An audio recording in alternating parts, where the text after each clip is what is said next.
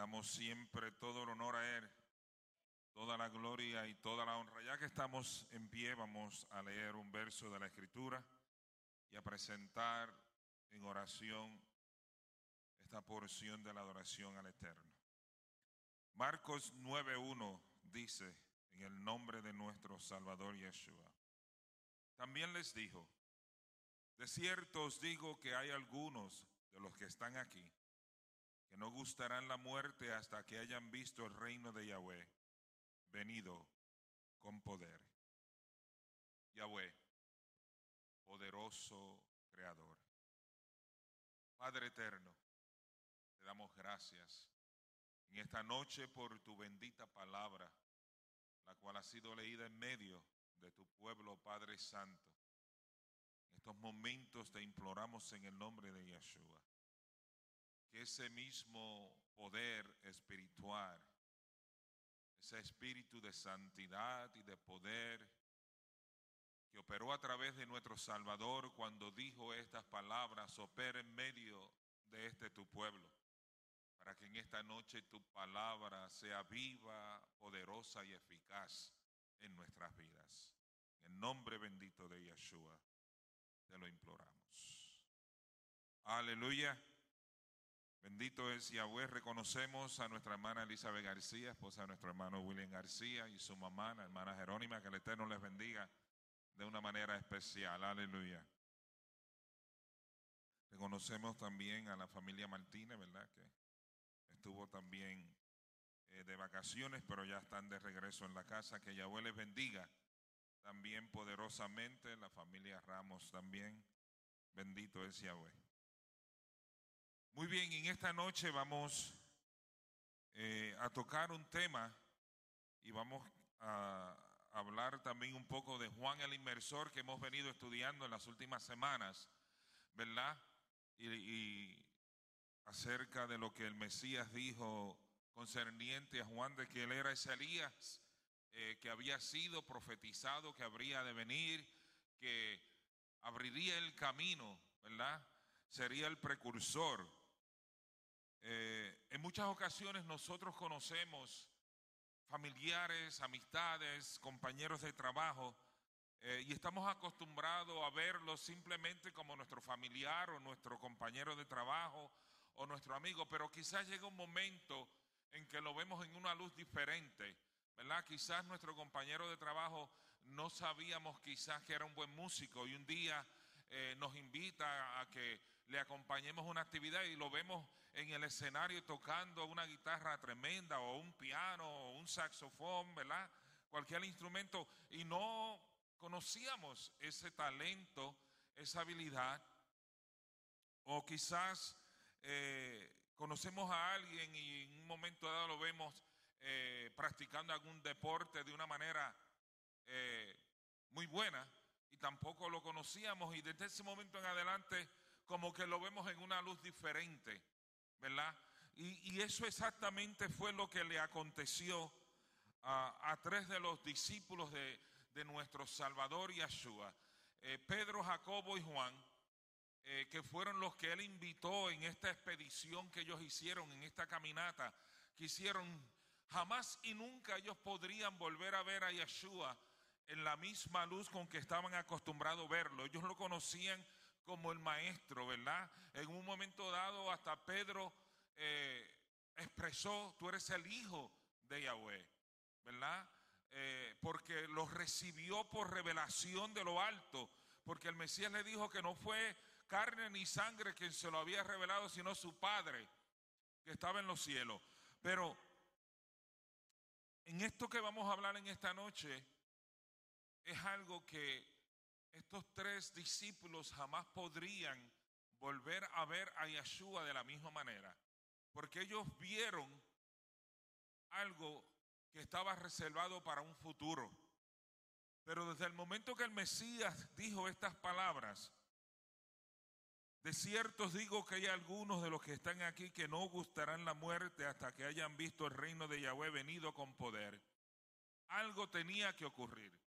Porque ciertamente cuando nosotros leemos la escritura, entendemos que todos estos discípulos de Yeshua murieron. todavía el reino no se ha establecido. ¿Qué era lo que el Mesías quería decir cuando él dijo que algunos de los que estaban allí no iban a morir sin que ellos hubiesen visto el reino de Yahweh venir con poder? Porque si Yahshua lo dijo, tenía que haber que acontecido. Porque Yahshua no iba a decir una cosa que no fuese una realidad, que no se fuese a cumplir. En el capítulo 9 de Marcos, verso 1, que fue el que leímos, Yahshua les dijo a sus amigos que algunos de ellos verían el reino de Yahweh venir con poder antes de que ellos muriesen. Y esa promesa se cumple ahora, seis días después. El verso 2 dice que estaban en Cesarea de Filipo. Y esta ciudad está cerca del monte Hermón. Y es hacia ese monte que Yeshua se dirige con estos tres discípulos amigos de él, Pedro, Jacobo y Juan. A medida que suben, es probable que ellos se preguntaran qué era lo que el Mesías quería compartir con ellos que los llevaba a ese monte tan alto. Probablemente el monte más alto en Israel es el monte Hermón. Pero una de las cosas que la escritura nos enseña, y yo estoy seguro que ellos también tenían conciencia de esto, es que Yahweh ha hecho grandes cosas en los montes con su pueblo. ¿Verdad? Es en las montañas elevadas por encima y más allá de la vida ordinaria de este mundo que Yahweh a menudo se ha reunido con su pueblo y le ha hablado a su pueblo. Ahora después llegan al lugar donde Yeshua los quería llevar, me imagino que un poco cansados, porque subir monte arriba eh, no es fácil, aunque eran hombres que estaban acostumbrados a caminar, pero no es lo mismo caminar en tierra plana y valle que caminar subiendo una montaña, ¿verdad? Este monte tiene aproximadamente nueve mil pies de altura. Yo no sé si llegaron a la cima de la montaña o no, pero iban monte arriba. Mientras están allí parados, tiene lugar lo que la escritura dice, la transformación de Yeshua, ¿verdad? Y a este monte se le conoce en la escritura como el monte de la transfiguración, porque fue en este monte donde aconteció este evento eh, que los discípulos eh, no podían explicárselo y aún después que aconteció, Yeshua les pide que no lo revelen, que no le digan a nadie lo que ellos vieron ni lo que aconteció allí, hasta después que él hubiese resucitado. Y esa es otra de las cosas que estos tres hombres estaban meditando. Porque obviamente el hecho de que él diga que no dijera nada hasta después que resucitase implica que él tenía que morir primero. Y la muerte del maestro era algo que ninguno de los discípulos quería aceptar. ¿Verdad? Porque ellos esperaban grandes cosas que él iba a hacer. Y lo menos que ellos querían escuchar era que él iba a morir, aunque después él les dijese que él iba también a resucitar. ¿Verdad? Hay un cambio simultáneo. Rápidamente, la escritura dice que la ropa del Mesías se volvió blanca, deslumbrante, brillante. Verso 3 del capítulo 9 de Marcos dice, toda su apariencia se alteró radicalmente en un brillo y pureza de otro mundo, como si estuviera vestido de una luz blanca.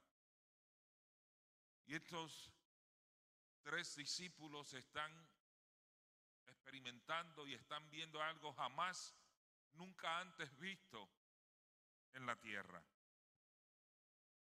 Es una visión de Yeshua en la gloria y majestad que posee en el reino celestial.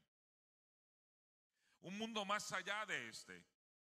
Durante estos pocos minutos el esplendor del cielo se está abriendo camino en la cima de la montaña mientras Yeshua seguía transfigurado delante de la presencia de ellos.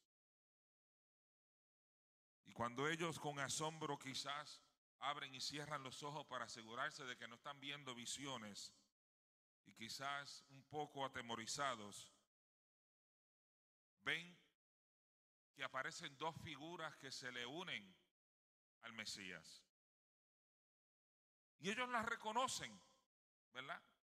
La escritura no nos dice una explicación cómo es posible que Pedro, Jacobo y Juan reconociesen que aquellas dos figuras que se acercaron al Mesías eran Moisés y Elías, que habían vivido y muerto cientos de años antes que ellos, ¿verdad?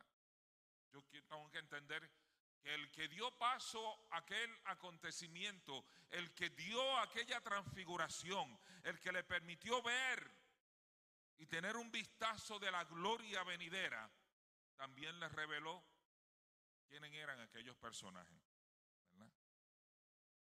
Su asombro solo se aumenta a medida que comprenden lo que están viendo.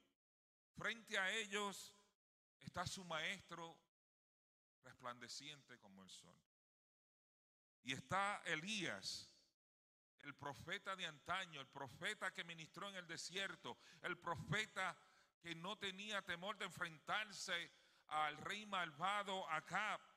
Y está el libertador de Israel, el dador de la ley, través del cual Yahweh le dio la enseñanza y la instrucción al pueblo. Y ellos entonces, Pedro, que es el, el, que siempre a través de la escritura vemos que era el más impetuoso y el que era más rápido para reaccionar, es el que dice que hicieran unas enramadas y se quedasen allí. Yo pienso que quizás él no quería que aquello terminase. Que el Padre Celestial le permita tener un vistazo hacia el futuro, hacia la gloria y la majestad y el poder con el cual Yeshua ha de venir a establecer el reino de Yahweh aquí en la tierra. Es algo que, que si el Padre le permite a alguien tener un vistazo de eso, usted nunca quisiese quizás que la visión terminase. Bendito sea Yahweh para siempre. Y de momento todo vuelve a la normalidad. Desaparecen Moisés y Elías. El resplandor de Yeshua vuelve a desaparecer y nuevamente vuelven a ver al maestro como un ser humano, quizás sus vestimentas un poco llenas del polvo, del camino, de la montaña, pero no sin antes tener una experiencia como la tuvo Israel frente a las faldas del monte Sinaí, porque una voz del cielo habló y dijo, este es mi hijo amado, escuchadle a él. O como dicen otras versiones, a él escuchar, ¿verdad? En otras palabras, este es mi hijo a través del cual yo traigo mi instrucción, yo traigo mi palabra, yo cumplo mis promesas. Este es mi hijo al cual yo le he dado la potestad. Este es mi hijo a través del cual yo voy a establecer mi reino aquí en la tierra. Escuchad todo lo que Él les diga. ¿Verdad? Después de esta experiencia, Pedro escribe, ¿verdad? Y me imagino que Marcos escuchó de Pedro o de Jacobo Juan la experiencia eh, de esta transfiguración, porque Marcos, que es el que escribe aquí, aunque los tres evangelistas escriben, pero Marcos es el que más profundamente escribe de este acontecimiento, y Marcos escribe como el doble de, de las palabras alrededor de este acontecimiento que los demás evangelistas que escribieron. o fue Pedro, o fue Jacobo, o fue Juan el que le contó a Jacobo, a, Marcos, porque él no estaba allí. Pero muchos años después, el propio Pedro escribiría sobre este acontecimiento. En su segunda carta, en el capítulo 1, versos 16 al 18, Pedro dice, porque no os hemos dado a conocer el poder y la venida de nuestro Salvador Yeshua, siguiendo fábulas artificiosas, sino como habiendo visto con nuestros propios ojos su majestad. Pues cuando él recibió de Yahweh Padre honra y gloria, le fue enviada desde la magnífica gloria una voz que decía, este es mi Hijo amado, en el cual tengo complacencia. Y nosotros oímos esta voz enviada del cielo cuando